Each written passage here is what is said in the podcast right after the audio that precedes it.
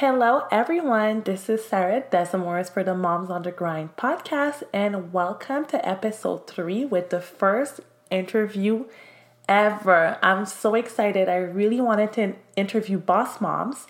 And in this episode, I interview a mom on her grind I truly admire here in Miami, Alexandra B. Contos. Alexandra is a reinvented attorney entrepreneur and mom who's making a positive impact in the health insurance industry in her role as a field training agent with US Health Advisors. Licensed in 30 states, Alex helps families and entrepreneurs secure innovative, affordable, and custom built health coverage plans that fit the individual needs of her clients. Alex has excelled in her first year as a health insurance professional, hitting all major milestones, stock options, and incentive trips, and consistently being in the top 75 agents out of 2,500 agents nationwide. In her former life, Alex owned and operated an all women law firm serving the South Florida community in the practice areas of business, bankruptcy, and foreclosure defense. Alex is a dedicated athlete and loves obstacle course races, especially those involving mud. I didn't know that. So, Alex was one of the very first women I met here in Miami and became friends with. I don't know how it happened, but the moment we met, our energies instantly matched. We're both very high energy, but zen at the same time. It's kind of weird to explain. So, I met her a few years ago going to a networking event she organized for female lawyers in Coconut Grove. It was at the Coconut Grove bookstore, I believe. And I thought that the idea of this type of networking event was brilliant. I mean, what's better for me than to network with a bunch of women attorneys? I mean, I need them, they need me. We usually connect, we usually have similar interests. So I've always loved uh, networking with attorneys. But when we met, I had absolutely no idea she was going through such a huge career transition. I didn't know she had two kids, and I absolutely had no idea at the time that she'd be one of the first persons I'd call for advice after I called my wedding off. Yes, guys, I was engaged and I called my wedding off. So, she has not only become a friend, but a guide, mentor, and motivator. She's one of the hardest working women that I know, and just like me, she's a single mom. This episode is a little bit longer than the other episodes you've listened to, but it's full of gems. Guys, trust me, you're gonna need a notebook and a pen to take notes. She's a complete open book. She'll discuss everything from building her own law firm, the attachment she had to law, even when she felt like she needed a change, going through divorce. You know, not a lot of people are that open about divorce, so I'm really grateful that she was able to be a an open book about it and talk about how she felt and everything. She also talks about her wins and failures, having to move back with her mom and more. So without further ado, meet Alexandra. Um, just to start off, just tell me like who you are, your story, you know, your mom on the grind story. My name's Alex, and I am a health insurance agent. I am I'm a health coverage specialist. I would say I'm licensed in 30 states. Um, I started doing this a couple of years ago. And before that, I was an attorney. Well, I am an attorney still, but I, am a non practicing attorney now. Um, I was an attorney for about eight years and I owned my own law firm. It was an all women law firm, very successful, you know, um, lots of work. And I started that when my youngest daughter was 10 months old and the older one was almost three. Um, so it was kind of a crazy whirlwind. And I think that job, although it was great and, you know, we did foreclosure defense and saved a lot of families from foreclosure um, here in Florida. It was like really like a big deal back then. A lot of people were behind on their mortgage. They didn't know how to catch up. Um, and all the properties were underwater. So that was, um, it's, we started the law firm in 2011 when my daughter, so Athena was born in April of 2011. So, so it was, it was around the time that she was born, a couple of months after. So I want to say like, in reality, probably like end of 2011, beginning of 2012 was when we really like launched it. And then we had like a five year run. Um, you know, the, the law firm grew from just a few clients to over a thousand clients in six months. Um, which is kind of unheard of growth. we had to get two office locations. Like I said, 40 employees. That's a, a fast, very fast growth. And, um, you know, I, I was doing that while I was taking care of two babies under three, which was kind of crazy. But wow, I can't even imagine. Yeah, I can't either. It's hard to look back. You know, you just get through it. But um, you know, at the time I was like, okay, this is the way to go. I loved my business partners. I loved that we were making a difference. We're helping people keep their homes. But like I got really burned out during that time and I ended up, you know, like wasn't in the right marriage and I ended up getting divorced. And a few years later, like closed the law firm, or really we sold the book of business um, when it, we were kind of like already like downsized, you know, because it was more of a volume based business. Uh-huh. And also got divorced in the same year. Um, oh wow! So, so, you got divorced and closed your law firm the same year. How was that? It was hard, you know. Uh, like when I look at it at the time, like I'm such a survivor and like muscle through everything. And when you're in it, you're in it, and you're like gonna survive. Especially when you've got two little kids and you're like, okay, I got to be the best mom I can be for them.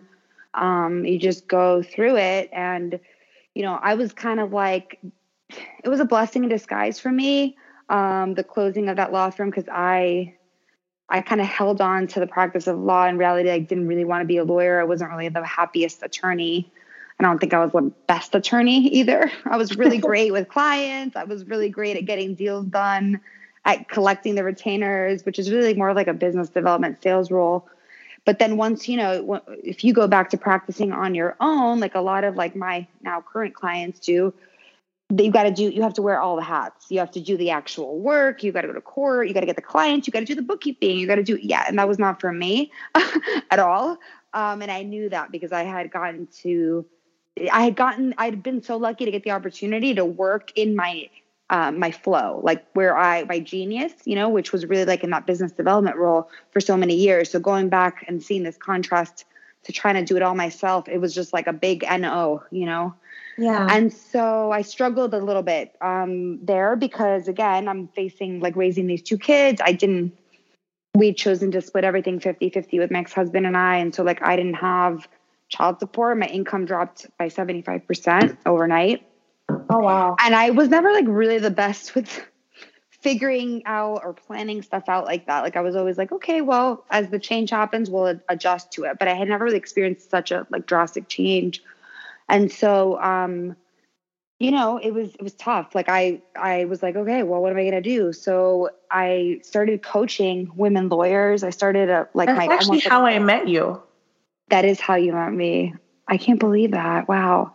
So just to give like people kind of a like a backstory, um, Alex used to do well. I don't know if you still do them. She had those amazing events for attorneys called uh, "Embrace the Esquire." Was it? Yep, Embrace it, the Esquire. Yeah, Embrace the Esquire. It's kind of was it like an organization? Like it was just like events. And I remember meeting you at the Coconut Grove bookstore. Yes, uh, was that at that really big one? Yeah, we did a bunch of events. Huge. like quite a few there. Yep, yep. It was huge. Yeah. And me as a realtor, I'm like, okay, the best people for me to network are attorneys. Exactly. I remember yeah. finding it like on Facebook and going there and just clicking with you like automatically. Is that how it was? But is that how it was? You just found me through Facebook. Wow. Yeah. And then after that, I don't know if it was before or after, but anyways, I know like you were in BNI like me, but I remember mm-hmm. it was mm-hmm. really at the event that I got to like talk to you. Yeah, and so we got to talk, and then what's crazy, actually, I'll tell you a little bit now that I just remembered. Um, the girl Natalie, who you started the BNI chapter with, like she was part of a retreat that I led. I would do these three day retreats for women lawyers. Like my passion was really teaching women how to sell and how to be like sell themselves, how to like be able to like, you know, command more income and how to ask for what they want in life. Because I really believe that women, um, d- you know, don't do that as much. Or, so true, or, especially attorneys. Nobody teaches you that. Nobody teaches you that. And that was the biggest lesson that we learned when, you know, having our own law firm is like, oh, like we know how to be lawyers, but we don't know how to run a business. We don't know how to like sell, but I did know how to sell because I had sales experience before I sold bookstore to door in college, like 80 hour weeks, you know, selling books door to door, which is the best experience of my life. um, I did it all to follow a guy that I like fell in love with on over spring break. what? Yeah.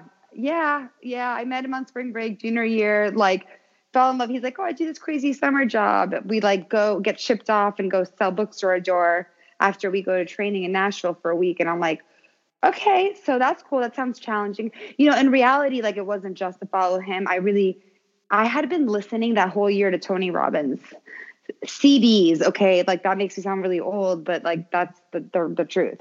They were CDs, and my parents were in this multi-level marketing business called Amway, which from oh no way, probably in Amway, you, Herbalife. Okay, yes, yes. So my parents were involved in that like obviously they no longer are but you know one of the greatest gifts that came from that was like they were exposed to all this like motivational stuff and positive thinking positive psychology and tony robbins was one of those people so like they would get actually no it wasn't cds i'm lying okay like you're gonna have to just hold your breath for a second. It's at, they're actually tapes, guys. They're tapes. Same thing. Same thing.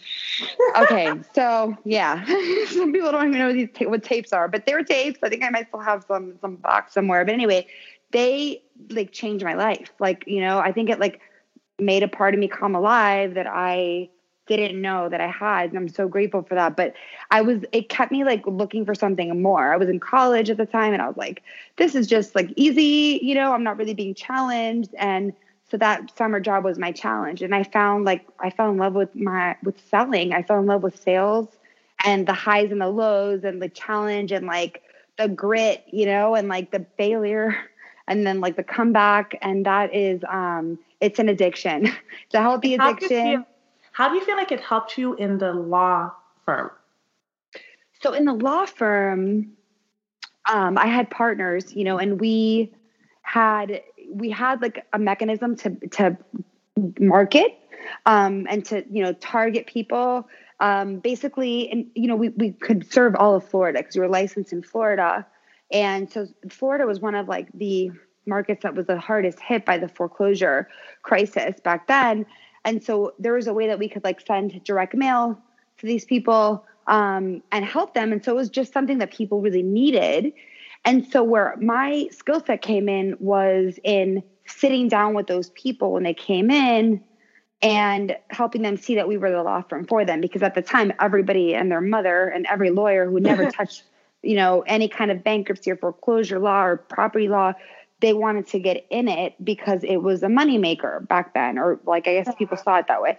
So for me, it was more of like I loved connecting with people. I also spoke Spanish, and in Miami, there's a lot of Spanish speaking people. So I think like I just was able to connect with people and really bring that like we were a 40 person law firm with two offices and it was a very structured approach to like handling these files, you know, like it was very um we had a volume like you you know and so I brought I think I brought the personalized approach and like I think they connected with me.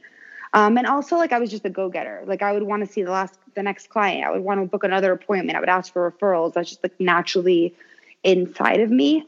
Um, and it was also like where I felt my own flow. I was feeling like I was really good at what I was doing. Whereas, like, rewind back, maybe like when I we first started the firm, we weren't organized that way, and I was doing things that I probably shouldn't have been doing, and like didn't feel like I was that great at them, and wasn't.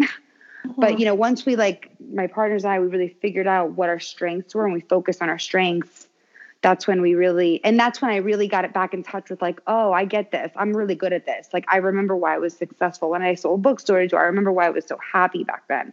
And that's um you know i i fell in love with sales and i knew that like i needed to be in business development. Now when the, the law firm ended i went back and i kind of forgot about that for a second and i went back and tried to do it all myself which i was saying earlier like quickly i was shown that that's not the way that was not the way for me and what about like what did you do when once you close the law firm, right? And then you're going through a divorce and you have the kids and it, it, it must have been a crazy whirlwind. What do you feel feel helped you, you know, get out of that? And what did you do next in terms of career? In closing the law firm, so what I in getting divorced, I still had the law firm open. I think part of it, if you want to, me to be completely honest, I was in denial of okay. that the law firm was actually closing. you know, um, so looking back on it, I remember myself thinking, this is not like this is not the end or this is where my partners and I are going to do something else. I uh, learned something about myself and I'm like very, very good. Like one of my personality profiles has taught me that I'm a supporter, star, deal maker, which means like I am very good in like partnerships. So mm-hmm. for me to do something completely on my own and like invent reinvent the wheel or like invent a product or create something isn't going to be my best too, but I'm really good in partnership. And so I was losing my partners. My both my partners didn't want to practice law anymore. And they were like the first to admit it. And in reality, I really didn't either, but I was scared to death.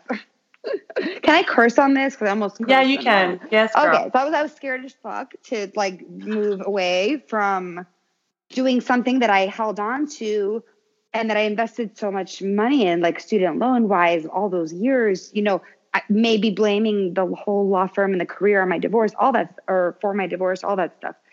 So I think that was, you know, I don't know. Like I've never really, I've always had a super positive outlook on life, and I was like I'm going to survive. I'm going to get through this. And I didn't really know what was in front of me. Looking back, it was scary as heck. Like it's scary.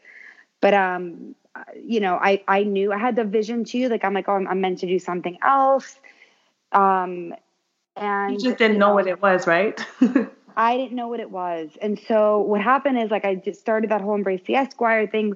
I found my love for public speaking, for like expressing myself. And there's like, there's something beautiful. Like it, feels great because I would inspire so many people. They would reach out to me. There's nothing like that feeling. But I wasn't making any money. I was like broke, you know, like yeah. so I kept going, going, doing that and just making it by, just making it by, you know, and thank God I was good at sales because I would like get on the phone and sell retreats and then go and do them. But I was just making it by. Um, and that was a really scary place to be. So I ran into this like internal struggle um, which is what made me kind of like sit down in my chair and realize like I can't do this right now. And it was more of like I'm teaching these women how to sell themselves, how to make money, and how to ask for what they're worth, and I wasn't doing it myself.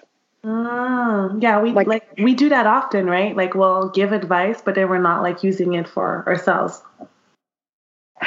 Yeah, that was like really hard for me to stand in, like that reality, um, to the point where I had to like stop doing it. Um, and I was like, I just need to get a job and I need to get myself back on my feet. I need to have benefits again, you know, like the health insurance, all that. And I'll do whatever it takes. So I went and got a job with a big, actually, I got a job with two different like lawyer jobs. One of them, it was like for a solo practitioner that worked very close to my house. And it was like a perfect first step. Um, but it just wasn't like I was, you know, basically like an intern kind of, it just wasn't the right fit. Um, and he really couldn't afford me. And I was bringing in all these like high level ideas and business development. And here's again, like you can't take, like I had owned a multi-million dollar law firm, you know, for so many years. And like, how do you take that experience away, away, you know, and how do you like just dumb it down? Um, and just be the employee. And I had a hard time with that. Hard. That must have been really hard it was really hard because I knew I'm like, okay, I can help you grow your law firm. Here it is. I can do this for you. I can do that. And this is what you need to do. But in reality, and that all is great. But if they don't have like the back end to be able to handle that, like, yeah, mm-hmm, then it doesn't really work when you like play it out, you know, as far as like having the income there, having everything there. So I then went and got, okay, so that was like the hardest year of my, like the ending of a probably the hardest few months of my life. My daughter actually fractured her, had a spiral fracture in her leg. She ended up being in a spica cast, which is like those two-legged casts oh, wow. that they put kids in, like with a bar in between. With the, it was basically a body cast. Like she had. And how old was she? She was five. Oh wow. Yeah, and so she was born with a, a cyst in her hip, like near her growth um, plate, and it was just a, a unicameral bone cyst, and it was benign but we always had known about it and knew that it it weakens the bone. So you know, if she was like ice skating or fell off a horse, like she could actually like really break her leg, whereas like someone else wouldn't. Um, so a couple years after we figured that out, and this was like right around the time when I had that job, I uh, I remember I was like putting the Christmas tree together, and she tripped over my other daughter's leg in our living room. Oh no! And um, fractured her leg yeah, and and we were in the hospital for five days. She had to have surgery. It was like the whole nine. And I had a deposition that I had to do for this attorney that I was working for. He had like left the, the he'd gone to like another city, gone or maybe he was out of the country. And I like asked him, would he please cover that telephonically so I could be with my daughter because she's having like major surgery. And he was like, I need you to do this deposition. And so I had to like be in, you know, in the in the cafeteria of this children's hospital with my daughter, like still coming out from all like the pain meds, doing this deposition, feeling like, what am I doing like with my life right now? Can't be life, right? yeah like this this this sucks you know that's really how i felt at the time like wow and so then i really felt like just not good i felt very resentful going back well come to find out like he laid me off uh, in an email on new year's eve. And that was a, like a week later. Yeah. Yes girl. Oh my god. It was like one of those things. And then you know after that i was like all right well i'm gonna like figure it out. And so i got another job uh, at a law, big law, bigger law firm this time because I thought that they would be more stable. I was looking for stability at that time because I was like, okay, I have no stability in my life. I'm going to look for some.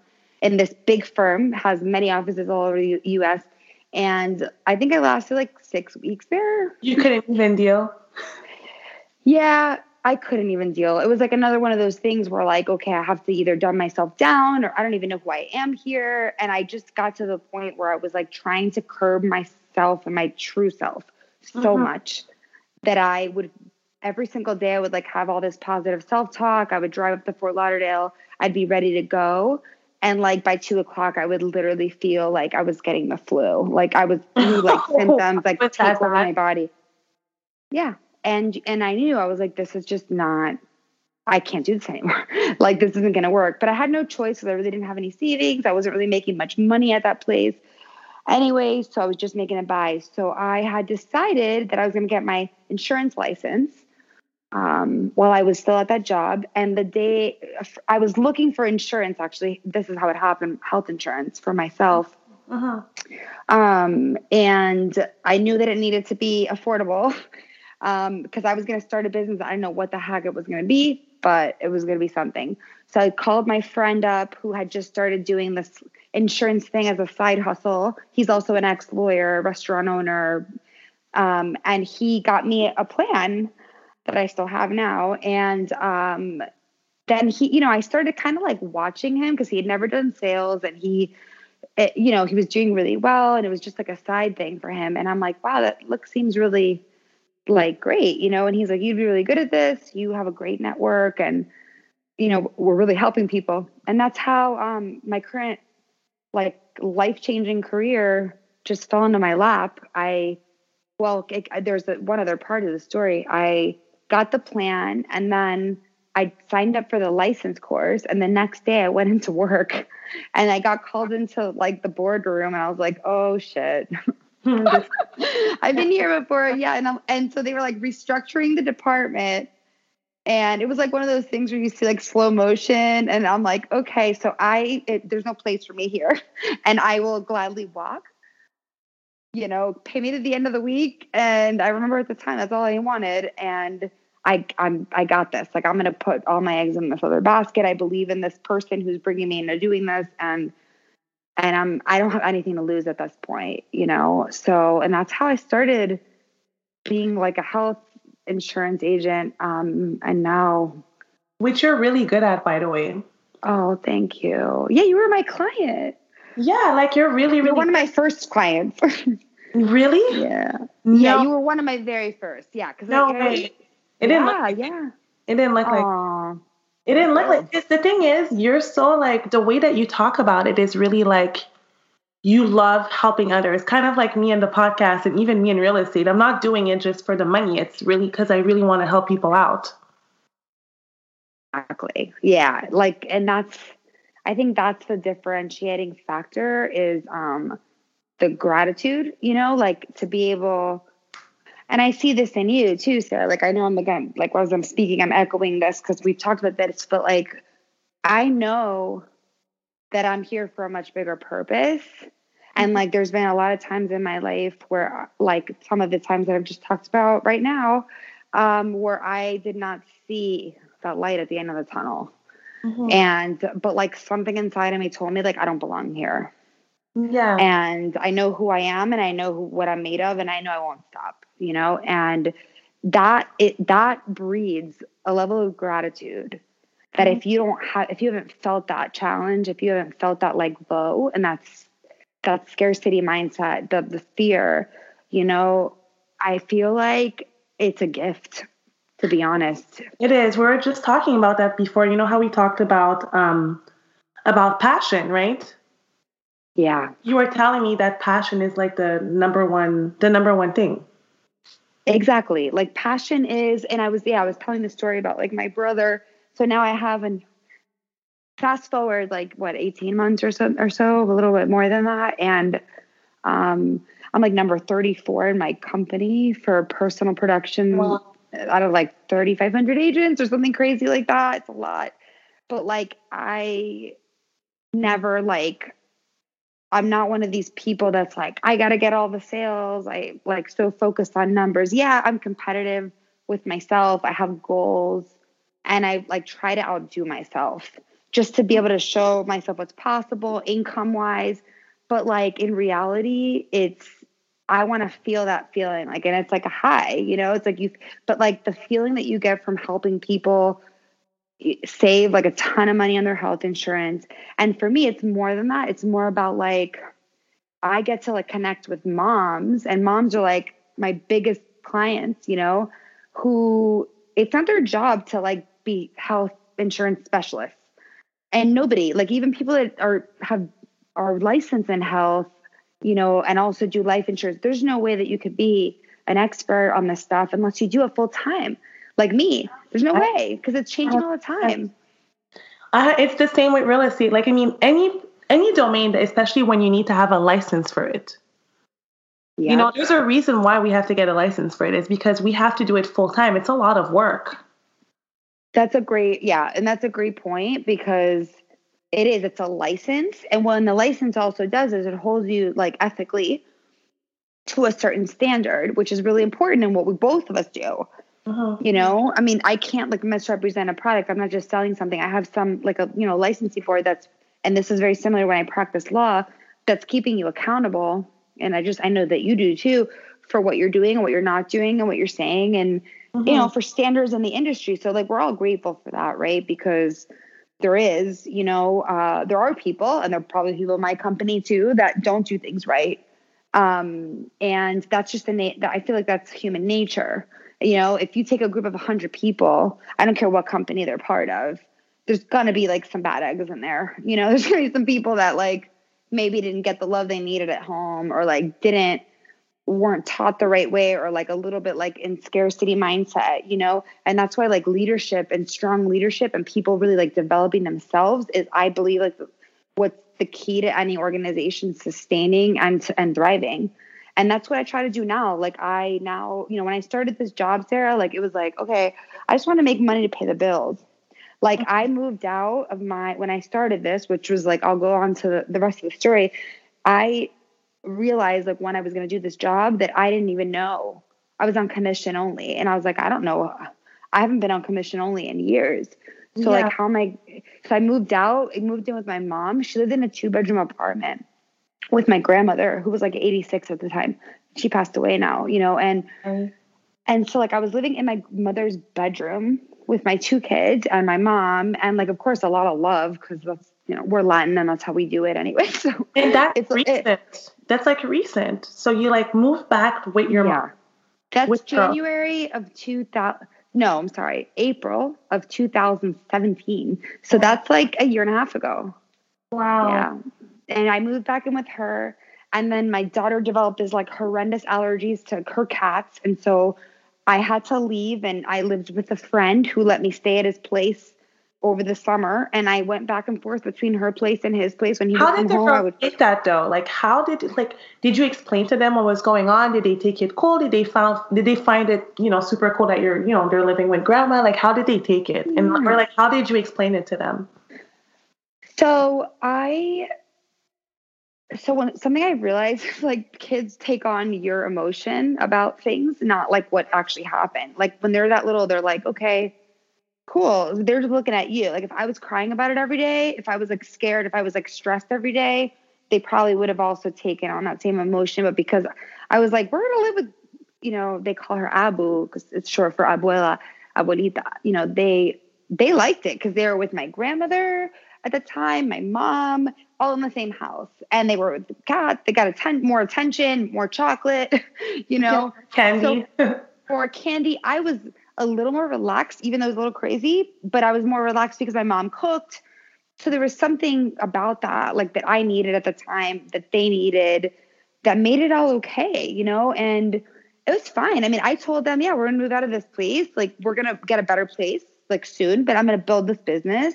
And so right now we have to take a, like a little step. This is like a detour. You know, we're just gonna like transition, and then eventually, like maybe in a year, we're gonna move into like a nicer place. And they didn't care. They were like completely fine with it, which was like they totally blew my mind with that because you know as a mom like we feel a lot of guilt i think in advance for our children like and and and like let's just take a moment and, and hear what i said we have guilt in advance yeah like that's the that's the number one thing even the question that i asked you is because you know i know as moms we always want to like give them the best or whatever and then we feel guilt but then at the same time the kids they don't even think it's such a big deal exactly and that's huge, Sarah. I mean, like we, you know, again, we have all these like things and that we've learned in our life or from pain. Like we, you know, we learn from pain and we learn from pleasure. A lot of the times, the biggest lessons we learn are from pain and from the things that, like, I had a divorced family, like you know, and I grew up seeing my mom kind of like I felt that she was like lonely. That was like the emotion I felt from her. And so I thought like, or sad. And like, I thought like, okay, I don't want to ever get divorced because I don't want to be lonely and sad. And I felt lonely sad for my mom because I saw her that way. And I remember thinking like, I'm not going to do, that's not going to be my story. Like, I'm not doing that with these kids. And I mean, I haven't even been in a committed relationship in four years since I've had you know, since I've gotten divorced. And like, I feel like they think I'm the happiest mom ever, but it's because I've, you know, I put a lot of effort into finding my joy. And like the first thing I had to do, you know, was really figure out this whole career path and um, you know, because choose... like if you don't have that, you're not happy because you actually yeah. love what you do.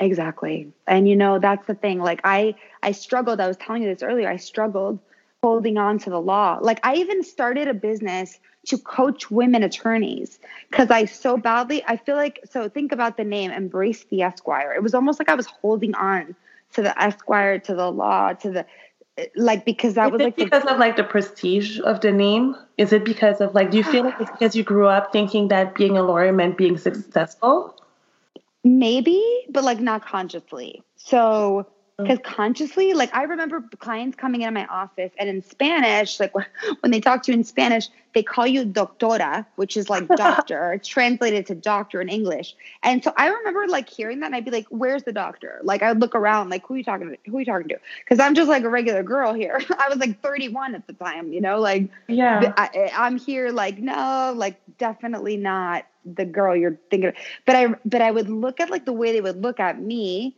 with that title, with that, you know, everything. And I think it was like some kind of like a subconscious thing. And also, yeah, family wise, like family wise, my I come from a family of professionals, doctors, you know, they in South my family's from South America. They're from Uruguay and I'm first generation American. Like I they moved here a year before I was born. And so where the way they grew up is like you you study to become something. Like you become a, a lawyer, lawyer doctor. or an accountant or something. But like so i was like doing sales. They were like what are you doing with your life? Like that's why i decided to go to law school because my parents were like okay what are you doing? Are you done selling stuff? Like what do you do and and like if i when i look back i'm like oh my god like selling stuff is like the smartest thing you possibly ever do. And i wouldn't have had all the student loans. But you know, like there's no regrets around that, but it's just interesting how we pick up a lot of like other people's beliefs um, as we grow up, and that's I've everybody. Been there too. I've been there too. I mean, it's like in my culture, if you're not an attorney or a doctor, or an engineer, or like a nurse, you're nothing. You're but nothing. That culture, like this needs to change because I'm actually happier. Like I did study finance, I did do all that, but I didn't like it. You know, just the yeah. you were an attorney and you weren't happy. You know, in the end, we're the ones that wake up every day and have to go to work, not our parents or not like members of our family. well, and here's the thing, right? There's never I I don't believe in failure. Like so Sara Blakely is like, you know, the, the CEO of Spanx.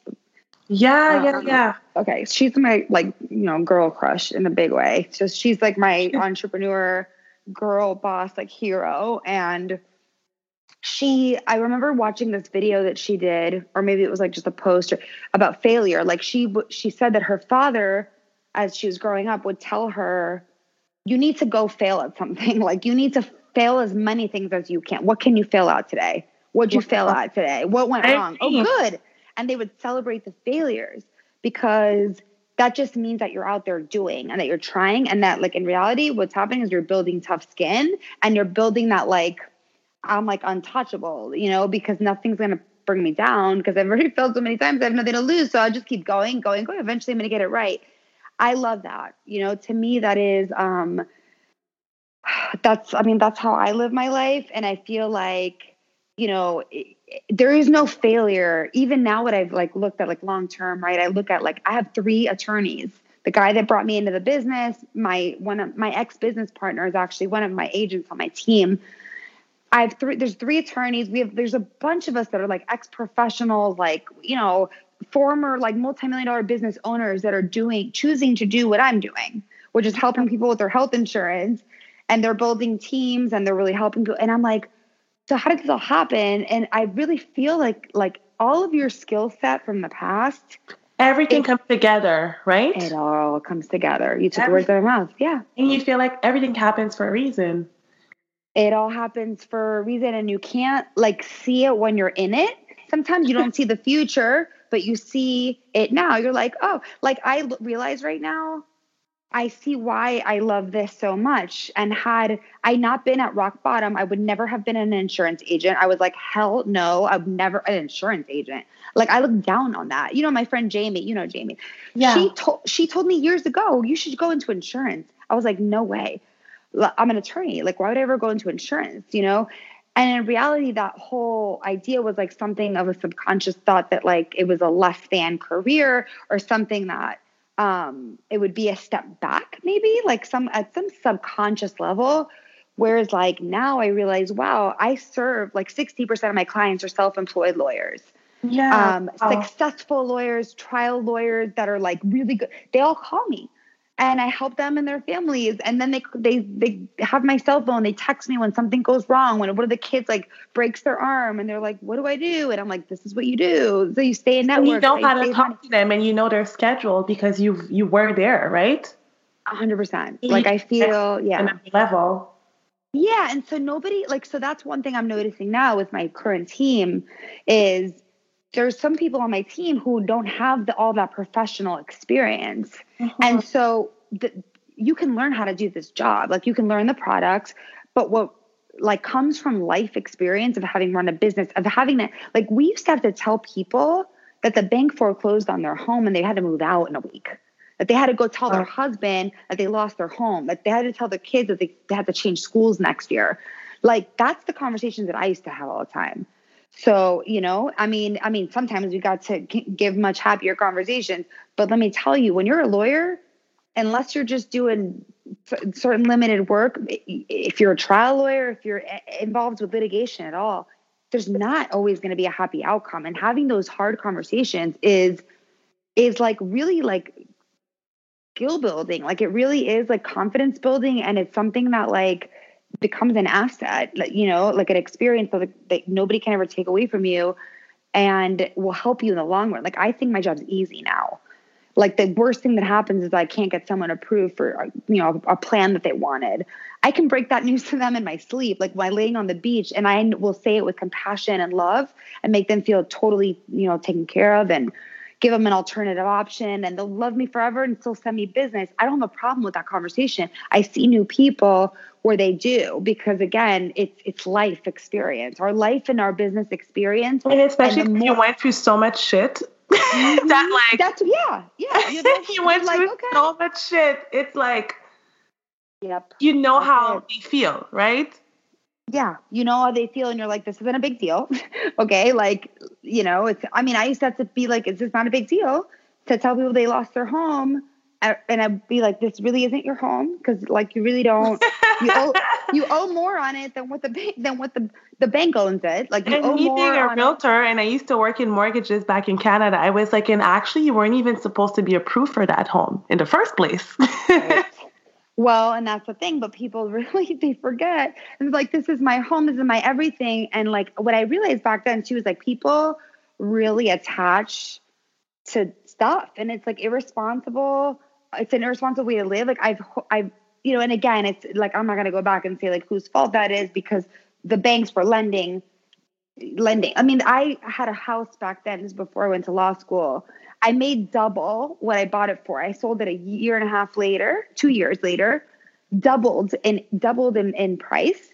And then the which was amazing, obviously. And then the person that bought it from us, which was me and my, and my ex boyfriend at the time, and while he bought that while I was in law school, um, they foreclosed because we got the papers. We knew we know because sometimes they'll name like the former owners and stuff like that just to in case if there's a title issue. And so I saw that I'm like, wow, you know, like that's kind of irresponsible. Like that that was sold at that price. And like how did that how did the market allow that? But anyway, you know, like all those things, again, like I've seen people like that have recovered. I did bankruptcy. I filed, you know how many bankruptcies I filed for people. And then I I have I'm connected with them on LinkedIn and I see that they're like building businesses, buying new homes, like they're starting again, they're reinventing themselves. They move past that.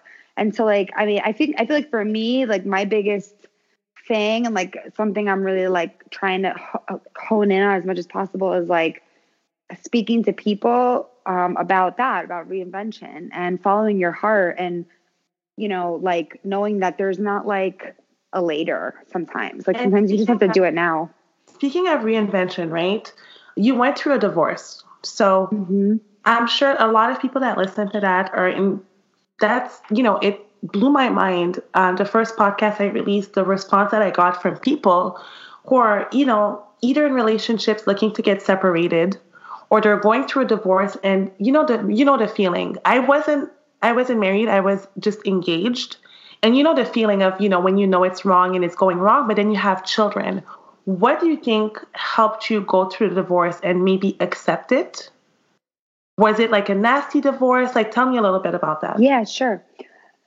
So, um, you know, I never wanted to be divor- I was a child of divorce. I never wanted to be divorced. Um, but you know, my marriage was not a happy marriage. It wasn't the best. And what really got me to make the move was that I knew, you know, my kids were like four and two, or four and like one and a half, not even two.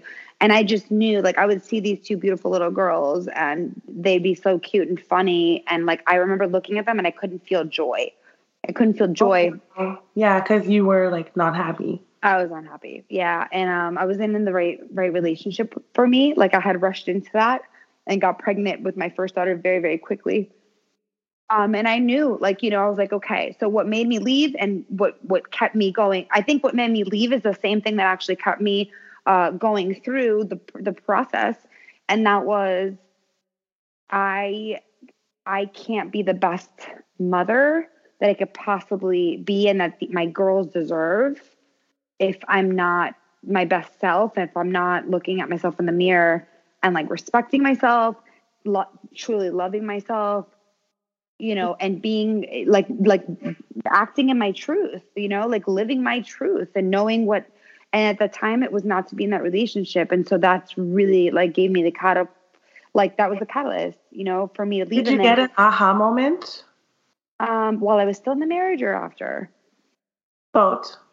okay so i mean it's a process you know like i got that mo i i so i knew like i was like in this marriage and I'm- i i rarely ever talk like negatively about it and i try to just be as clear as possible but i knew that it wasn't the right relationship when i was like sad all the time crying i was finding myself like talking to my mom about him like you know it wasn't like the relationship that I would want to have with the father of my children.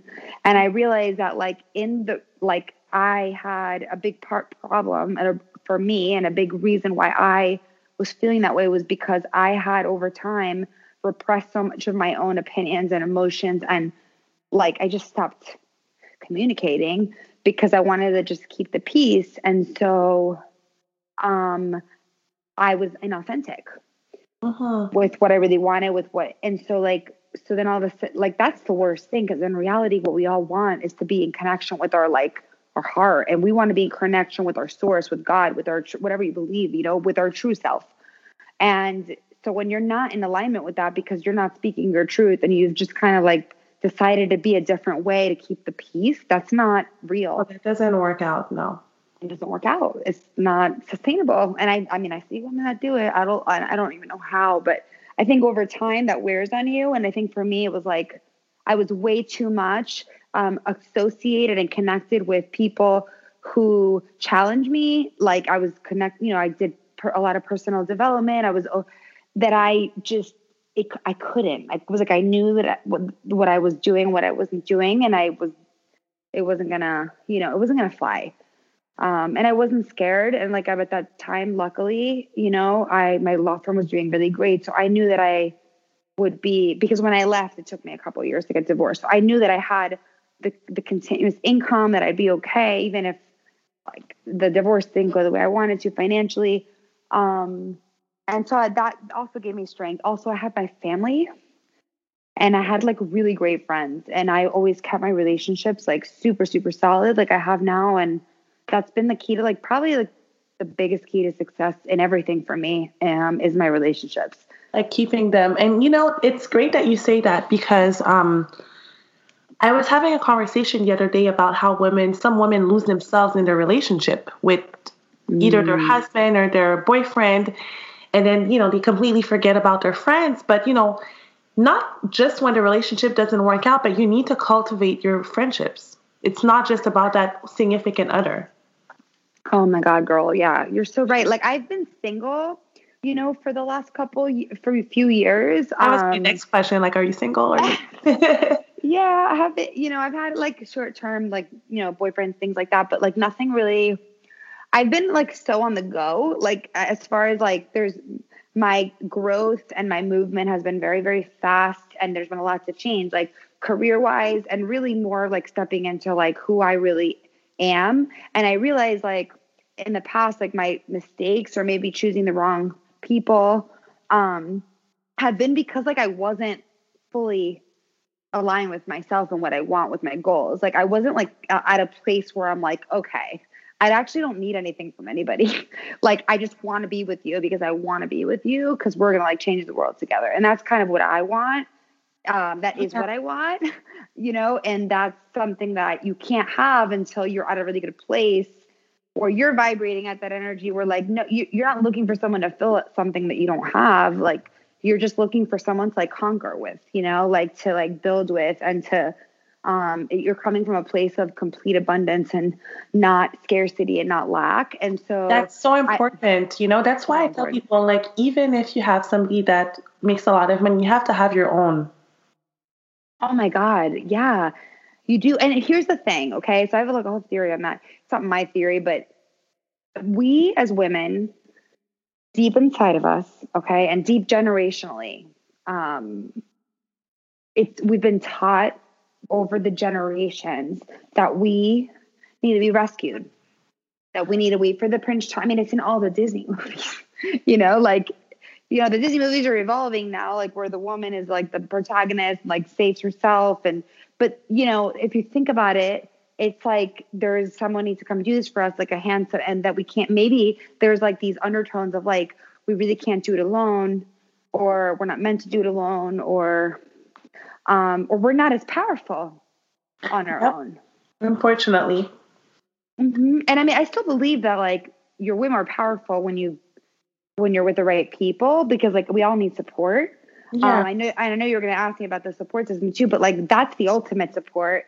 But I haven't found that in a male in a like you know in a love relationship as of yet. But what i do is i focus on like creating that. Like i i plan it out like if i was to plan out a strategy. Like i have no idea what it's going to look like or who the person is but i know exactly what i want. I know how i want to feel. And the only reason the only way i've been able to get to that is really by raising my value of myself in my own eyes Um, and I want to be proud of myself. Like you so have like on yourself. Yeah. Like when I was like broke and like what the hell is going on with me and I didn't know where I was going to live, like I was not in a place vibrationally that would attract the partner of my dreams. I don't believe that, you know? I mean, some people might have had that happen to them that, you know, that and maybe that's a different story, but like for me, I believe like I would have been in a place of need and scarcity. And in fact, like I did, I had some like short-term boyfriends that it just didn't work out for whatever reason. And I realized looking back, and so I wasn't there you know i knew inside of me like i had to get my shit together i had to like be in a really good place where like i'm not i don't need anything from you and like all it is like basically one what i want you know is one plus one equals three i don't want one plus one equals two you know i don't want you like, want to build i want to build i want to be stronger with someone like but like you know, times three. like I don't just want to be, you know, like one plus one. Okay, now there's two of us. Now there's four hands. No, I want it to be like our power is like so, and, and that will only happen with two people that are fully like they're connected to themselves, that are good with themselves, that are confident, where they're they're holding their own value, and that's it, you know. And so that the day that I find that is the day that I will be a different different person. So you're single not looking, but if something along those lines comes along and the person can build and the attraction is there, you're still open to it, right? 100%. Oh, totally. And I'm, I'm more open to it now than ever. I think for a long time I was like, I don't need that. I don't want that. I was kind of like, and, and, and I think also, you know, I was a little scared because I didn't want to get hurt again. And I think my breaking up of my marriage, even though like it was my, my choice to do that, it's a heartbreak. And, yeah. um, it's a it's just like a death. It's like a it's a it's an ending, you know. Yeah, and it's tough. And you don't realize that when you're the one that leaves, you're like, "Oh, I uh I did this. So why do I feel this way?" Well, it's still a death. It's like It's still a loss, yeah. It's still a loss. It's, just like when someone like passes away. It doesn't matter if they died of cancer or if they died from one in an accident or if they died from one day to the other, if they died because they, like it doesn't it's a loss. And so um you rebuild you know you lose a piece of yourself and you rebuild that and um that's you know like a i feel like if you really do that work and it's not easy work but if you do the work of like putting your your heart back together and focusing on that you know um and like loving yourself that eventually you do get to the point where like you know i mean you know i'm 38 years old like i feel like i know myself more you don't than ever Oh, you're Guys, so you see, you see when people like Sarah. So let me tell you something. When you, this is so funny because I make this joke with other people that are like my age, and I'm like, did you notice when like it stopped being that? Because there was there's a shift, right? Like so when I was in my early 30s, you said, oh, I'm I'm I'm 32. Oh, like, but you know, they say they would say, you're so young, 32, so young. And then like somewhere along like 36, 37, when you tell people I'm 37, people are like, but you don't look 37. So when people are like, so then I think, wait, so are you saying that that's old? Because that's what like it's so funny. But there's like this shift. You'll see, you'll go through it. But it's at the, yeah, at the end of the day, I don't feel old. You know, it's I feel good and it's all in your mind. I mean, really, and how you treat yourself. And um, I mean, a lot. It's hard for moms because it's tiring you know, it's tiring. You know, it's like literally like so tiring. I mean, I was with, I have 50 50 custody, you know, 50 50 time sharing. One week where there were them, one week there with me.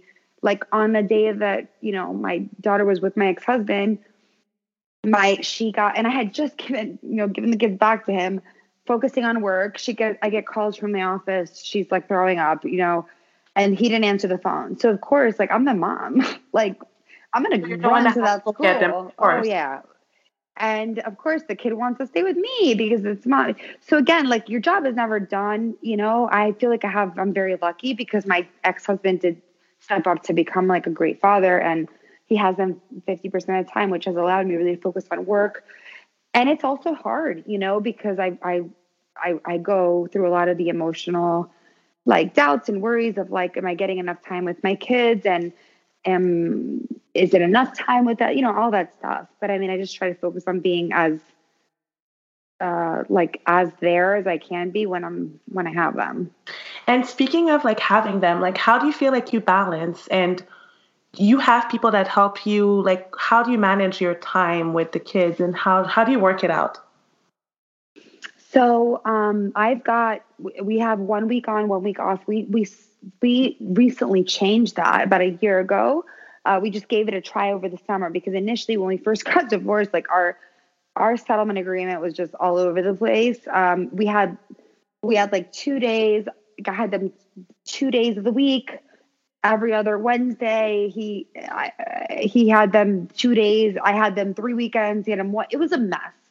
And basically, what that resulted in was like a lot of back and forth with the kids, and they and we were fighting all the time because there was like so many areas for us to see each other and to drop the kids off and pick them up. It was just you know, like I'm not someone that's ever really like 100% on time. Neither is he, but like he doesn't like it when people are not on time. And like we would fight about everything. So what we realized was we just need to like move it to one week off. One. So they, when they got old enough, we did that. And he lives literally 10 minutes away from me. So I could see them anytime, you know. Um, now we have a dog. We adopted a dog a week ago, which is her name is Hope. She's cute little puppy. And so, you know, of course, the girls miss the dog. I'm sure I'll have to like go by there or bring them over here one day while they're with him to see the dog. Um, they have a baby sister too because he's remarried, and uh, so it's cute. You know, like I think I think the baby's adorable. I love his ex his or his wife. Like she's sweet. I, you know, we do the best that we can in that way. It's not always perfect, you know. Um, it's that like love hate relationship. Like you love each other one day, but at the end of the day, it's the forever relationship. You're always going to be like until these kids are 18. Children. Yeah. And it's like not, you know, I tell people like it's not, a, it's it's very important who you marry, but it's ve- more important who you have children with, because it doesn't matter whether you're married or not. Like, you know, if you're both going to be involved in a lives, like there's, you're going to be in each other's lives like forever. So for me, I have them one week. Recently, I decided to uh, hire a nanny out of like sh- just another like small little rock bottom I hit with exhaustion. I was just like up all night, you know, till one, two in the morning, trying to get everything done, doing laundry for them, doing the dishes from the night, you know, the and I'm not even. It never ends. It never ends. Never. It never ends. And I was really stressed out, and I realized like, okay, I I'm exhausted. I'm not even like really being present and grateful during the time that I have with them because I'm doing so much. Like I was just doing for them, like cleaning, and they'd be like, "Mommy, lay down with me. Can you snuggle with me tonight?" But I knew that if I lay down with them at nine o'clock when they go to bed, I'm like out for the whole night, and I clearly needed like three more hours of work to do, including cleaning, and so I would never like give them that time because I just like couldn't, you know. And so I realized I'm like, okay, I'm not even like really enjoying this anymore. I constantly feel like everything's a hard and a job and I'm exhausted. And so why don't I just like look at hiring someone to help me in the house? And especially because we have a busy season, it's open enrollment, which is really when everybody's looking for health insurance. There's a six week window. So it's like, I said, this is the time. I know I'm going to make more money. I, it's the time. I haven't had a nanny since I was married and the kids were babies. And I'm like, let me just try. So I have someone, she, She's just started a couple weeks ago, so we're trying it out. Um, she picks up my kids at school four days wow. you know, out of the week when I have them. Yeah, which stops me from having to stop what I'm doing and go get them, wait for them, deal with the traffic, you know. Um, it helps in a lot of ways. And then she like is deals with the kids, make make sure that they eat like make sure that they're eating something that they're not eating just like frozen food, you know, or like takeout. You know, she's cooking. Like she's also a mom. She takes you know care what? of the dog. about delegation. Yeah. I'm all about that because a lot of times, you know, we feel like we need to do everything. But the yep. moment delegate, it's like you, the time you enjoy with your kids is totally different. Exactly. It's so true. Um, because it's like real connection time. And at the end of the day, like they don't need me to do every little thing and to fold all their clothes to show them that I'm a mom. Like they just need me to sit with them. You Just- know, they ju- they yeah. just need like you. They need their mom. Like they need your attention.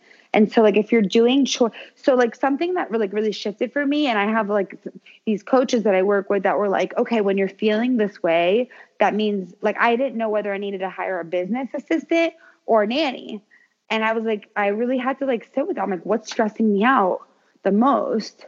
And I think I had like a total handle on the business stuff. It was just that I wasn't getting to it all because I was like procrastinating. Like I was just being tired. But really it was like organizing like in the house and keeping everything together with the kids and the cooking, dealing with the food and having enough food for that, you know, all that stuff like that I was really like my strength because I've always worked.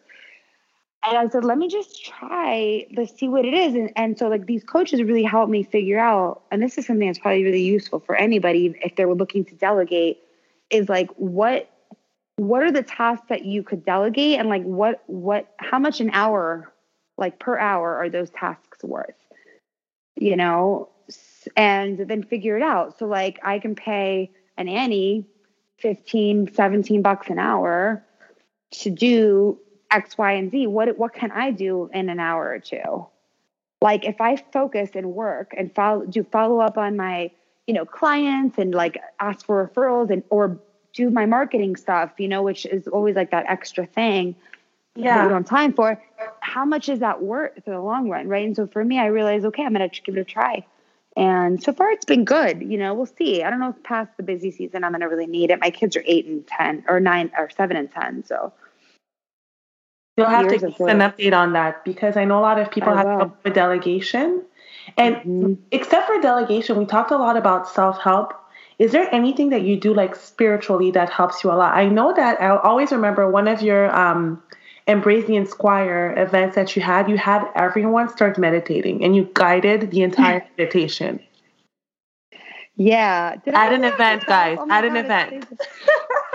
yeah that was really awesome so um yeah you know i i can't And I tell you that i'm. I'm like an avid meditator because i still to this day is like one of those things that i want to do every single day but i don't but anyway i am part of like a, a group and i'm in a, in, in a community and i like i said I have, I have coaches and i do these immersions like once a quarter and i go out there and do these three day immersions with a group of people and it's content meditation and i you know it's complete like no phones you know connection with people. I'm actually going to do that really soon. I'm going to costa rica with the same group. Um ironically enough in the in the busiest few weeks of my business but i just decided like you know what? That's those are the questions that you have to say okay would it make does it really make sense to go during this week? No but the trip is this week. And how much will i gain from this spiritually and emotionally that'll carry me into the next year? Um, and is that worth me maybe giving up a few sales and a few immediate dollars? Yes, You know, is. for thank you thank you. You're making me feel better. But yeah i mean so that's what where i'm at right now is like my biggest thing in building this business because i really was able to like make money quickly doing this. And i saw how lucrative it is. And i said to myself i you know with, when i built my law firm we had like I felt like it wasn't always like solid because we uh, like we didn't really know who we were, you know. We were just young and like didn't made some decisions that maybe we, but like I when this started to really take off, I said to myself and like I had a conversation with God and was like, okay, I want to build like an aligned business from a solid with a solid foundation and I want to build this to last. And the only way that's going to happen is if I do this from a place of like wholeness you know, and Yeah. not from a place of greed or needing money or no, it's from a place of service. And so, like, this year has been a year where I've really um, invested in myself heavily on to keeping myself in that energetic state and challenging myself to do more in that area. still working out? yeah, I work out every, I work out every day. hmm That's amazing. I How do you find time to do that? Well, that's just a non-negotiable for me. So I would say like the meditating is when I I do that when I go on these immersions. It's not always a thing I will do on my own, but I will go work out because um it's it's like brushing my teeth. I don't I know like people are going to be like, "Oh god, shut up, Alex." But like seriously, it is um and that happened a lot. Oh, that just happened over time. I've been my whole life I've been like this. Um, you know, I in, I mean, I remember in college I was running on the indoor track at my. I was always in the gym. I was always. It's like my healthy release, and so like I have a kind of crazy schedule. Um, luckily with my job now, I can set my own schedule. So like I don't have a boss. I can work whenever, and I work a lot more than I ever did as a lawyer. And I also just love my job better because it's I I choose to work. So like if I want to record a podcast and not have a client call or like a sales call, I can do that because it's my That's choice. Amazing. We've been doing that for like a while and there were like no calls, no interruptions, anything. Yeah. Exactly. Like it's just a choice, you know? So, and it's being okay with that choice, which is something I still work on, you know? So sometimes I feel I get caught up in the competition. You know, my, my uh, team has a WhatsApp chat and uh, I have seven agents that are under me directly. And then we've got a big team, you know, there's like 50 agents. So of course, like I'm, I'm one of the leaders and you want to lead by example. So like when your agents are producing more than you and you're not, like I get that little competitive kind of like edge and like nudge inside of me, which I think is a beautiful thing. It's great, keeps me going, but it also I have to keep it in check and tell myself this is something I chose to do. Like I something that I won't let go of is I go to the gym every day at nine a.m. Wow. Which a lot of people would be like, "What do you mean? Like that's nine a.m. Like that's when I'm like, yeah, that's when I go." So, um, you know, when I have the girls, I drop them off at school at but they have to be there by eight thirty. I go straight to the gym. I'm out of there by like ten 15 and i really start working at 11 every day and then i mean not to say that i don't check my phone a bunch of times and maybe text and respond to people that way but um i really don't like schedule anything before 11 and then i work until late like i was working tonight till like 11 you know like I'll, I'll do and during open enrollment i will work crazy like that like 12 hour days 13 hour days and Weekends. it's yeah you know why i wanted to ask you that question too because you know a lot of people say, oh, I can't, I can't, I can't. At the end of the day, it's really the time you make for it. Whether yeah. it's meditation, whether it's working out, whether it's even spending time with friends or cultivating relationships, you just have to make them a priority. Exactly. You have to, exactly. That's such a good point because I realize like there's certain things where I, like some, and uh, you've probably seen this, but someone said, like, okay, whenever you say you find yourself saying i don't have time for something replace that with it's not my priority. And that wow. like no repeat that. you, you heard that? repeat that. Oh my god. Repeat okay. that. this is so good. So whenever you find yourself saying right like i say i don't have time to meditate. I don't have time to i don't have time to have a boyfriend. I don't have time for a man. All that stuff right replace that with meditation or inner peace is not my priority and then it's like, oh, right? It's so true like because when you really want something, you make time for it. Exactly. When like when priority, yeah, you, you bend over backwards. I was just, um, I was just saying, like I met this one of the moms at my daughter's school, and she's a single mom too. And when I go to the gym at like 5:30 a.m., it's because my sister, I like beg her to come to my house and sleep in my bed for me to go to the gym, right? So I see her there and I know she doesn't have a lot of help. And she goes, I hire a babysitter just to come in the morning so I can go to the gym. Wow, that's amazing. Because she goes, it's the only time that I have to go to yeah. the gym. She's very busy. She's a single mom, alone. And she hires someone to come just for that time. In the morning. Yeah. It's yep. amazing because it's like she doesn't have to do that. You know, she could also say, like, I'm not going to go. But it's I like, don't have time yeah, I don't have time. And yeah, there's lots of people that don't have time. But like again, what is what's your how important is it to you? And it doesn't have to be that important. That's the thing. Like I wish that all women would just get in their head like like I hate the word should. You know, like I should be watching what I eat more. I should be going to the gym more. It's like, well, why aren't you doing it? Just like, okay, it. so you're not doing so either you do it or you don't, but just you choose. You choose either way to do it or not.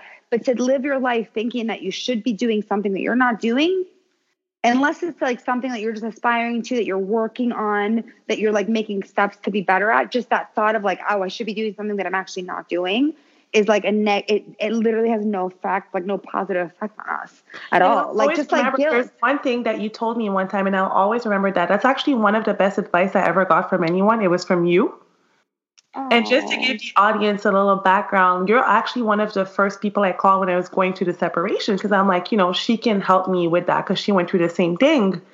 And you told me, whatever you're saying, even the should or whatever it is, you said, what how does that serve you positively? Right.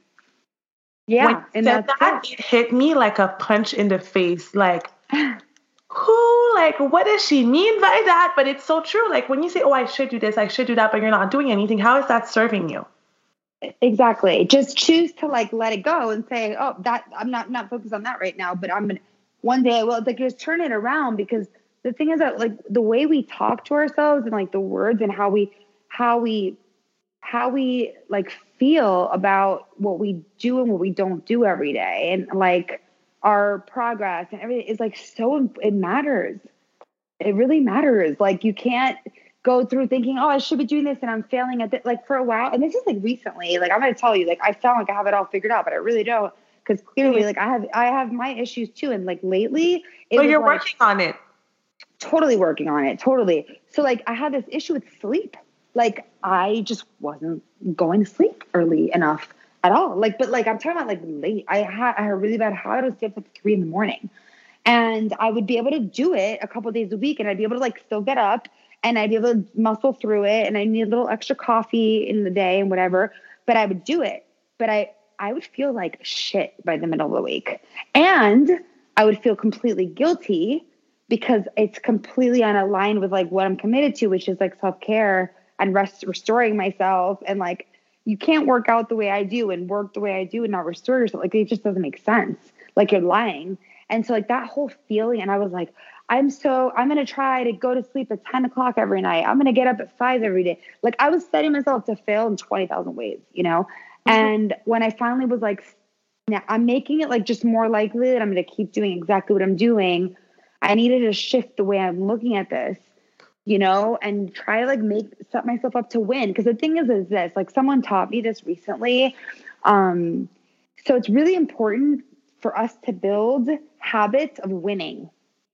Okay. So, like, for example, some people, like a lot of people like that never work out before, let's say they start a goal to work out, right? And they set themselves up. They're like, I'm going to go to the gym five days a week and I'm going to do an hour of workout every single day I'm going to do, you know, and they set themselves up for that. And then they make it like two days. And then they're like really sore after two days and they don't go back. And then they're like, oh shit, I missed my third day. And the fourth day, well, I might as well just give up on the week. Mm-hmm. And so, like, then you're like, oh, I just failed for the week, right? Think about that. And then, and then, like, how does that energy of like, I just failed at that? I set, I set myself up for something and I failed at it. How does that energy like serve us in wanting to actually accomplish a goal that's already hard. It's hard to change habits.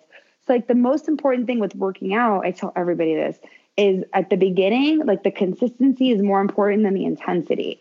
It's so, so it doesn't matter. It's better to go there for like 20 minutes four times a week than to go try to go two hours, you know. Absolutely. It's just it's better to go there more often to go there more often, to get in the habit, like, right, of like, okay, I'm going to go. Even if I just walk in and like walk back out, at least I'm there five days a week. Pretty soon, like, you know, you're going to work out most of those days and you're going to build a habit of being, if your goal is to walk in that gym, most likely you're going to work out. You know, number two, you walked in the gym, you won. And so that's like a winning, you're building, like, it's really important to build a habit of winning because uh, if not, then you're just like used to failing all the time at your own things. And then so your own expectation of like whether you're going to follow through on what you want is like low. You're not going to be, you're not going to expect yourself to follow through on things anymore. And speaking of habit, I know that you read a lot and that you, you know, you're really into self help. Is there any book or resource that you would like, maybe a podcast or like a book, a book, something you could, you know, recommend to the moms on the grind? So this is a book that someone recommended to me when I was in my like burnout phase uh, recently, uh, like right before I decided I need to hire a nanny, I need to sleep more, all that stuff. this book is called Present Over Perfect. Present Over Perfect, and it's by Shauna Niequist, which is N I E Q U I S T. Shauna S H A U N A. Present Over Perfect. I'll put it in the show notes. I like the title. It's awesome. I, I've listened to it. When I listened to it, I cried like sobbing tears um, because it literally spoke to my heart, like in a in a very big way, and to what I was feeling. And I was like, oh my God, I'm not going to go this route. Like, you know, like the total burnout route. I saw myself going that way. And I was like, this is not, you know, and it, it was actually when I was on a plane on my way to one of these immersions that I do in San Francisco, feeling kind of guilty that I was leaving, you know, and not working. And I remember being like, thank you. Like, you know, thank you for listening to this at the right time to show me that like I'm doing the right thing for myself and for my soul and really for like the longevity of my business and my like more importantly my family. Um, so that's a really big important book. I also, I mean, I, there's other books that I have. Like, I definitely recommend. So another someone else I listened to who on YouTube, you could just like search any kind of any kind of topic, and you'll find so much inner peace on this. Is Abraham Hicks? So like, go on YouTube and search Abraham Hicks like breakup, Abraham Hicks stress, Abraham Hicks um, anxiety, guilt, like anything, mom guilt, motherhood. And he talks like, about it. It's like videos, right? They're videos on YouTube, but it's actually not videos, but they're like yeah, they're like recordings, but they're made of, of like like videos on there. And I, I'm telling you, they're like these, you know, a few minutes. Uh, some of them are a few minutes, like ten minutes, five, seven minutes, you know and you can search any topic and then they'll just give you more of them. I mean, if you can listen to that, you know, people will, will ask questions and anything can be put into this perspective. And like eventually you start training your mind to see things in this way, which is really like with gratitude, with compassion. Every experience is like a learning opportunity. Nothing, there's no problems. Like the only problems that we have is that we problematize. We make things into problems. There's no problem. Once you can train your brain to think that way, um, and it's a training, just like our brain is like a muscle, just like, you know, our calves or quads or like any anything, right? Like we're building a muscle. And it's hard to change the way we've been brought up to think and to believe for so long. A lot of it is like inherited from our family and um, it's not not uh, the most conscious thing, right? But like this, I know listening to her and, and really listening to like anything that's personal development positive psychology, it really is life changing if you make that part of your life. Um, and if you integrate that into your parenting, because like that's something where I, kids are like super, like super sponges. like they'll apply things in ways that um, I've never seen an adult apply things. I, I used to coach attorneys and coach lawyers and w- other women that were like my age or younger, a little younger than me. But there's nobody that's more coachable than children. They just I can't wait to listen to it. I can't wait to like go look for it on YouTube. Mm-hmm. Yeah, okay. it's really good. It's really good, and and I mean, if I think of anything else, those are really the things. Like I listen to stuff all it's constantly, all the time. Anything positive. I mean, I've been to Tony Robbins, like Gary Vaynerchuk. I love just because I love his like business sense and his you know sales and marketing kind of stuff. Um, you know, but as far as like for moms, I would say you know, and like subscribe. Like I'm part of all these Facebook groups on that are mom Facebook groups that I know you're part of. Mm-hmm. And those are great resources, you know, because like women, you can ask any question in there. Like my kid is not listening to me. I'm having a trouble disciplining. I'm having a trouble with this or this or that. Like anything. And you'll get like 45 comments, you know, or something crazy about from and it supports community and that's really what i think all of us desire at some level like we really want support and community and not all of us have that in our families um, or maybe our jobs or our marriages or our situations have kept us from really developing relationships the way we'd want them but you can find community in, in different places like i found community in my church and my gym i have whatsapp chat chats for both of them it's like I always got people to do stuff with. I got people to bounce ideas off of, and these groups on Facebook are really great too because they're based on interest, you know. And like being a mom is, I've I've seen a lot of like great things happen in those groups. And okay, so we're almost done, but I need you to tell everyone where they can find you and exactly what you do and how you can help them because I know that open enrollment is when does it begin on the 15th? So, no, actually, open enrollment is so open enrollment is basically on the Affordable Care Act marketplace, the ACA marketplace. Um, there's a period of time that people and people, this is anyone that's not covered, that doesn't get health insurance from their employer. So, someone who's buying individual insurance or like anybody who's self employed, who's buying insurance on their own, they have a couple different choices. One of them is the marketplace, and the marketplace plans, they've only got a six week window and that's it's actually November first. It's now. It's happening right now. Yeah. So November first to December fifteenth, and then if whatever plan you choose, it would become effective January first. That's the window. So if you miss that window, unless you have a qualifying life event, you can't get onto one of those plans. There's also like the option of private coverage. Um, if you're healthy, if you uh, you know, like you don't have a crazy pre-existing condition, if you've t- taken care of yourself, you don't have a lot of prescription medication, whatnot, you may be able to qualify for one of these plans on the private side, which yeah. don't have that same deadline. Um, but they, you know, right now is a great time, you know, to really look at what you have currently and what your renewal is. A lot of people are getting their renewals in the mail or they're just looking to enroll. So I mean, I that's what I do. I sit down with people and I really like help them. I do all the shopping for them. I help them figure out their options. And a lot of times, like you know, I I'll take a family. And it's a free consultation, right? Yeah, completely free consult. Yeah, I don't charge for my services. The insurance companies pay me. So I, if I'm able to help someone like get one of these plans, you know, I get paid by the company. So like I don't, you know, a lot of people don't think that. A lot of people ask me what I charge. I'm like, I don't charge, I don't charge you anything. So take advantage of me. This is like something that you don't have to do alone. Um, it's very confusing, and it takes someone full time that's invested in this and you know keeps up with it. Um, there, I have a website. It's alexandraconchos.com. I would just net for right now. Actually, like we we're just like relaunching this whole branding thing we're doing. So the the probably website isn't even active right now, but it, it might be by the time you publish this.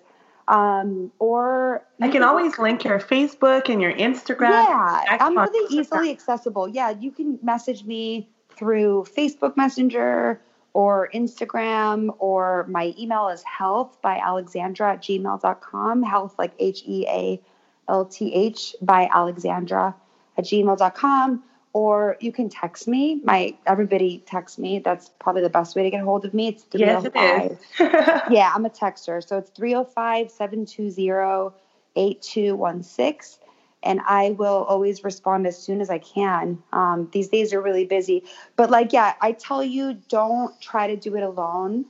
Um, you know, use someone that's knowledgeable. Like, you'll save a lot of time and a lot of energy and you'll save yourself some money. Um, that I can get pretty much guarantee. No, you're amazing at what you do. Thank you so much for coming. I think you were the perfect person for this podcast. Oh, thank you, Sarah. This was so much fun. I really, I'm so excited about what you're doing. I still believe in this. So, whatever support I can be for you. Thank you so, so, so much. And I'll send people your way. You're the best for health insurance. Yay. Okay. Thank you so much. You're okay. welcome. Okay. Bye, girl. Bye-bye. Bye.